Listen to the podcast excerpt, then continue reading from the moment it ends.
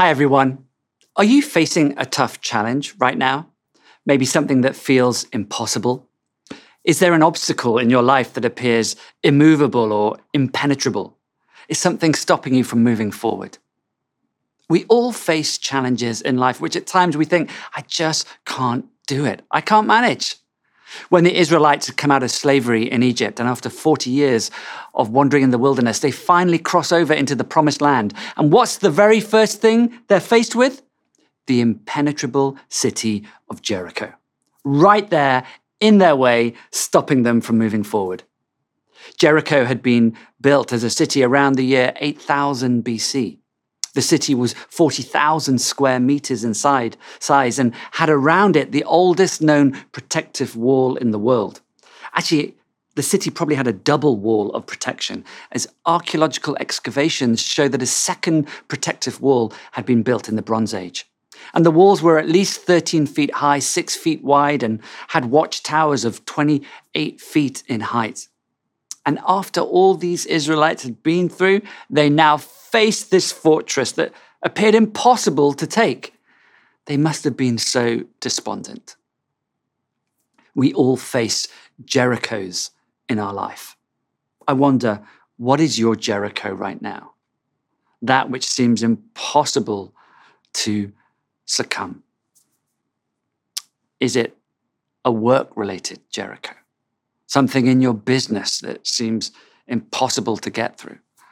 Is it a relationship Jericho, a financial Jericho? Or maybe yours is a health Jericho, a, a healing you're longing for that just seems impossible. What are we to do in these moments? You might know the story how the Israelites embark on an unusual strategy given to them by God, and with the Lord's guiding, they achieve the impossible. They take the city. But the key to the breakthrough is actually in an encounter that Joshua, Israel's leader, has before the battle. And it's this part of the story that I want us to unpack today. So let me read the passage to you.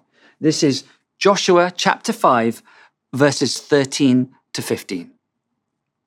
Now, when Joshua was near Jericho, he looked up and saw a man standing in front of him with a drawn sword in his hand. Joshua went up to him and asked, Are you for us or for our enemies?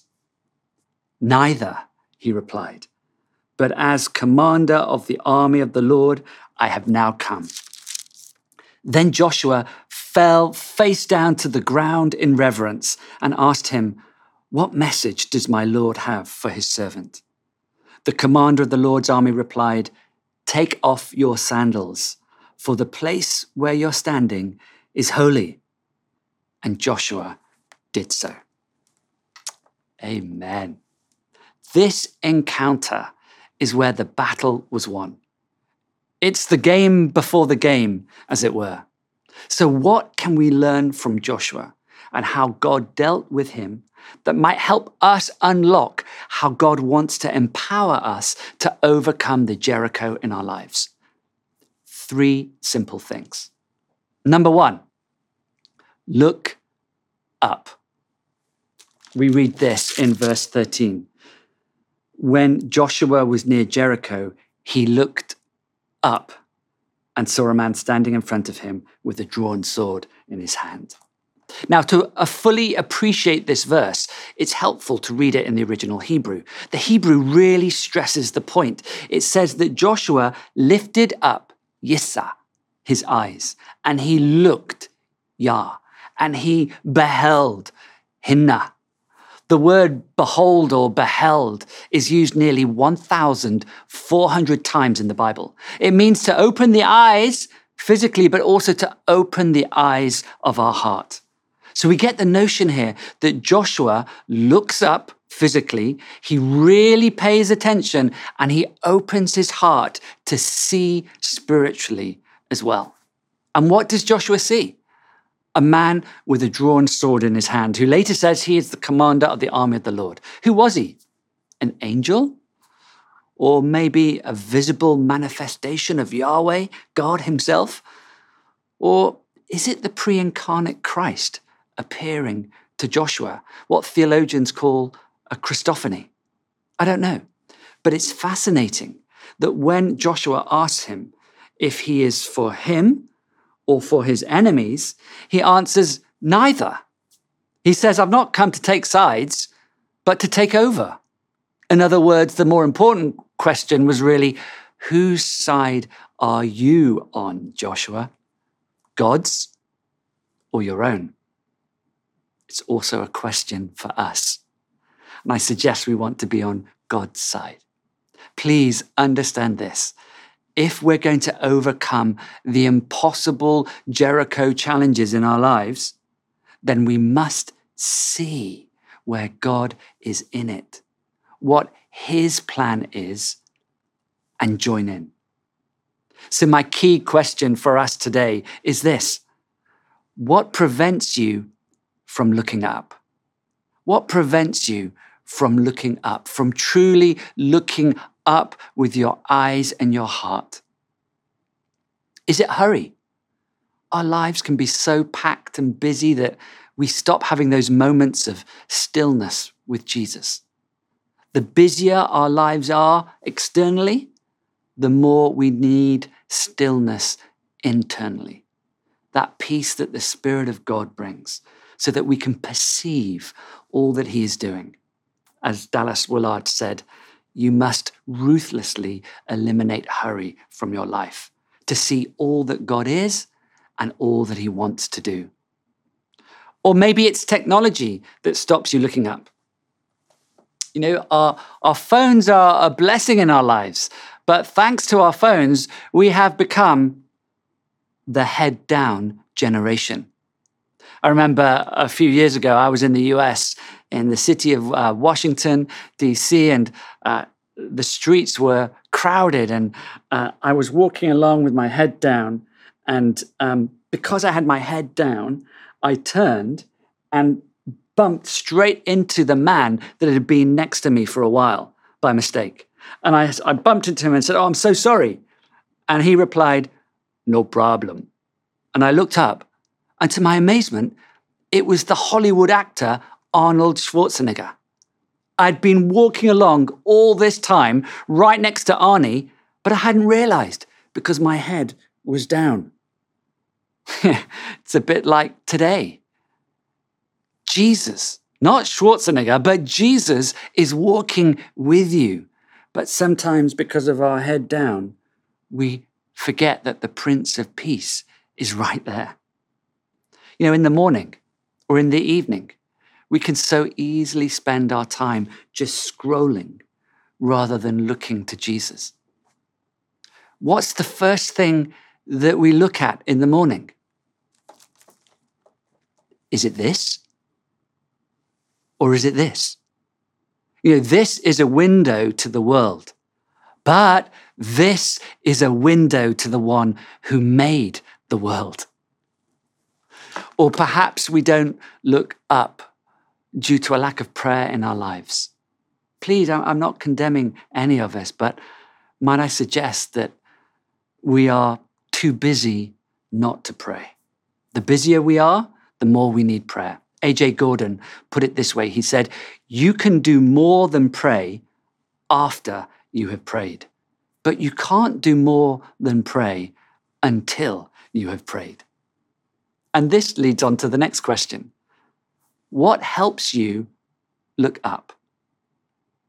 Prayer, yes. Reading the Bible, yes. Maybe playing worship music in the background or in your car. Maybe going for a walk with the Lord on your own. Christian community, perhaps, your connect group. Find your place, find your time, find your spiritual rhythm, whatever it takes. Maybe it means getting up 30 minutes earlier in the morning or going to bed 30 minutes earlier in the evening.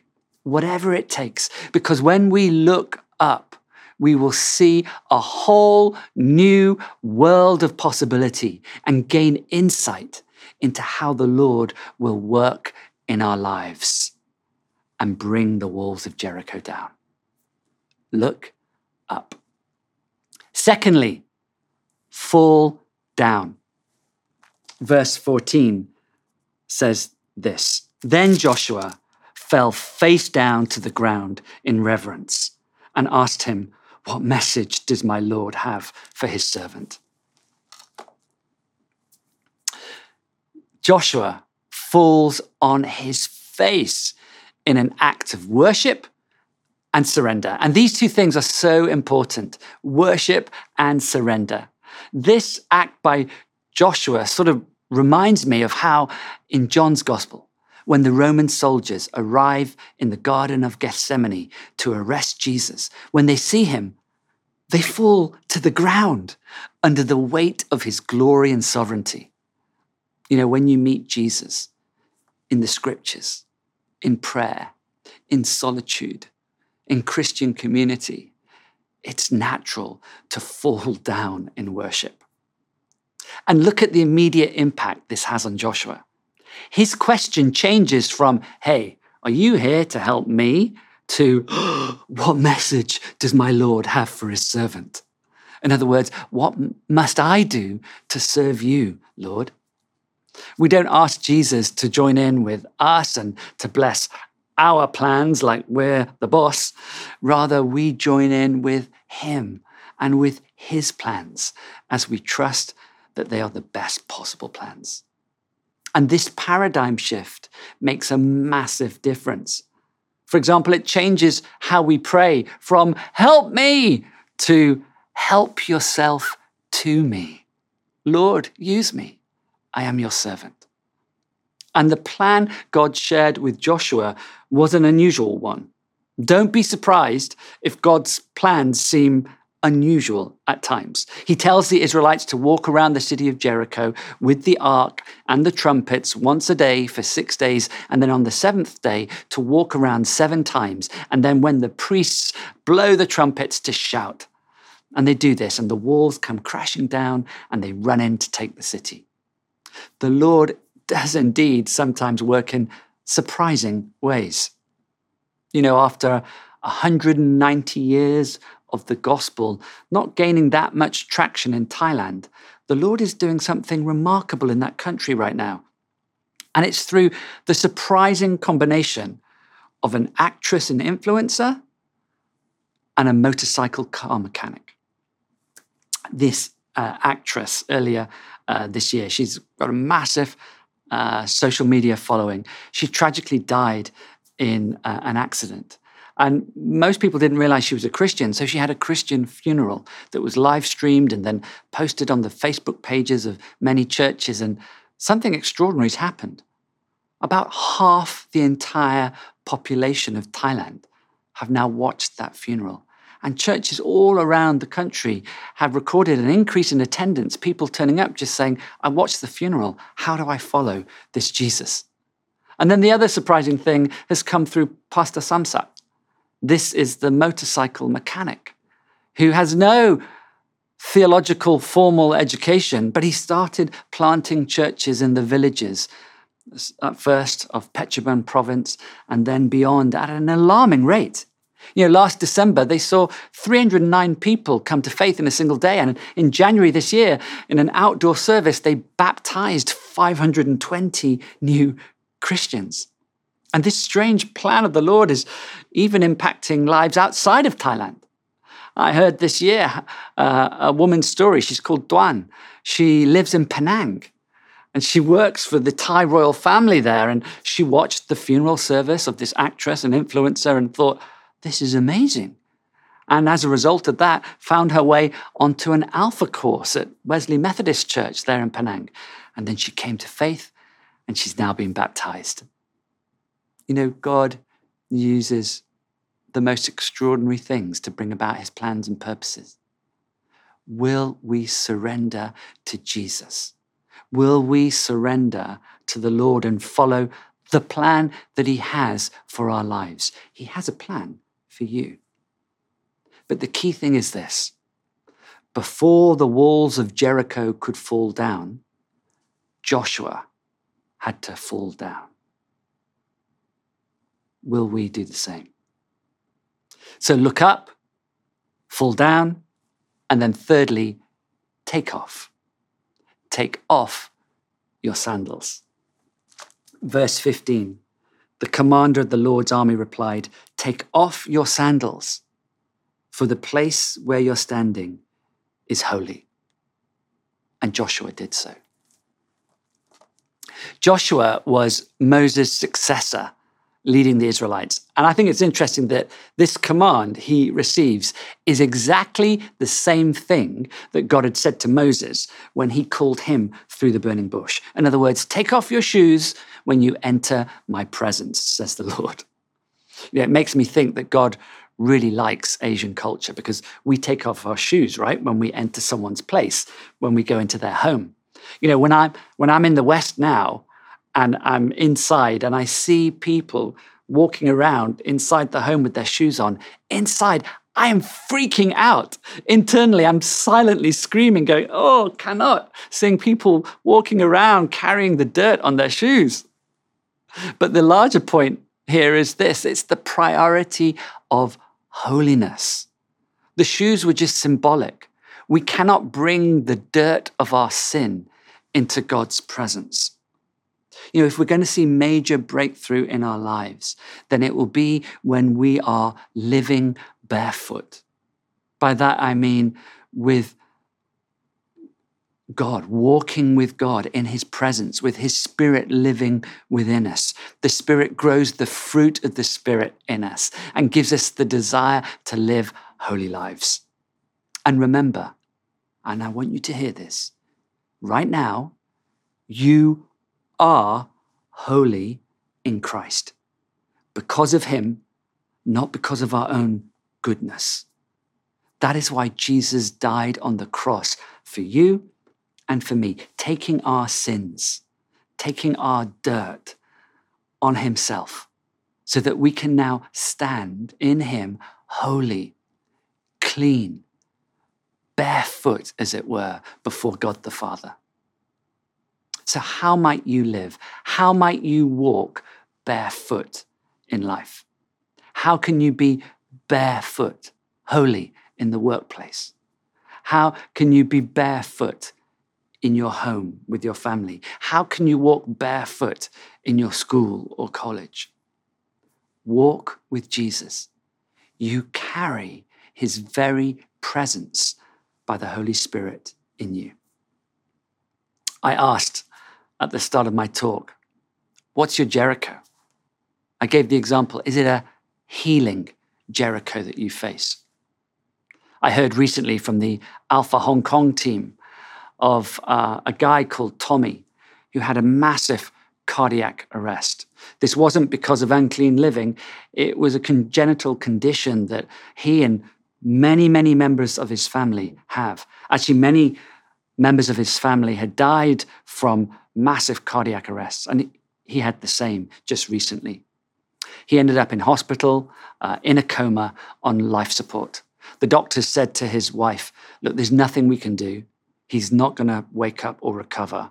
So please take a few days, but when you're ready, uh, we'll turn off the life support. That night, his wife prayed to Jesus. She said, Lord, I don't understand, but I'm asking you, will you heal him? And then she said, I find this prayer quite funny because it wasn't, I will serve you. She actually prayed, Lord, if you heal him, I'll make sure that he serves you for the rest of his life. Well, the next day, the phone goes and she picks up the phone and it's a nurse from the hospital. And the nurse says to her, Oh, your, your husband would like to talk to you on the phone now. And she said, Oh, I think you've rung the, one, the wrong woman. My husband can't talk to me. He's in a coma on life support. And the nurse said, uh, No, he's not. He's right next to me right now. And she hands the phone. And he says, Oh, uh, hi, darling. Could you come and pick me up from the hospital? I'm ready to come home. She's like, What? So she dashes over there. And sure enough, he's sitting there absolutely fine. And she says to the doctors, What happened? And the doctor said, we don't know.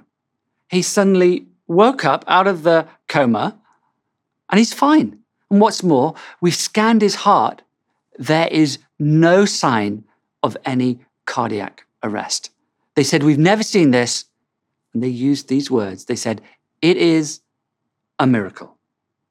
Now, this couple uh, went to their local Catholic church uh, and they, they told the priest, and the priest told the Vatican.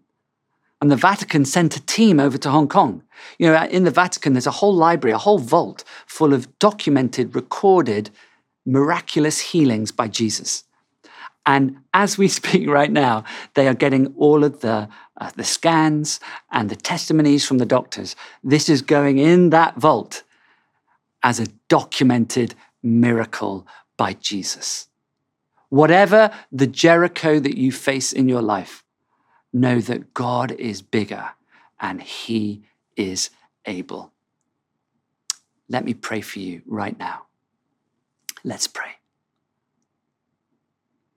Heavenly Father, I thank you for everybody watching this. Thank you that you love them and that you are with them right now by your Holy Spirit. And we pray, Come, Holy Spirit. We invite you into our hearts to make us clean, barefoot before our Heavenly Father. We turn from all that is wrong in our lives and we thank you, Jesus, that you died on the cross, that we can be in right relationship with our holy God. And we pray for the Jerichos in our life right now. We ask for breakthrough. Help us to see where you are in it, Jesus, to understand your plan, however unusual that might be. And as we worship and surrender to you, would you bring the walls crashing down? And if you want a healing miracle right now, if it's a health Jericho for you or a loved one, I just command the sickness to go in Jesus' name. I command the illness, the injury to be healed in Jesus' name. And those who are sick, receive your healing now in the mighty name of Jesus. And thank you, Lord, that our greatest healing is the fact that one day we all will be resurrected and made perfect in Christ. In Jesus' name, Amen.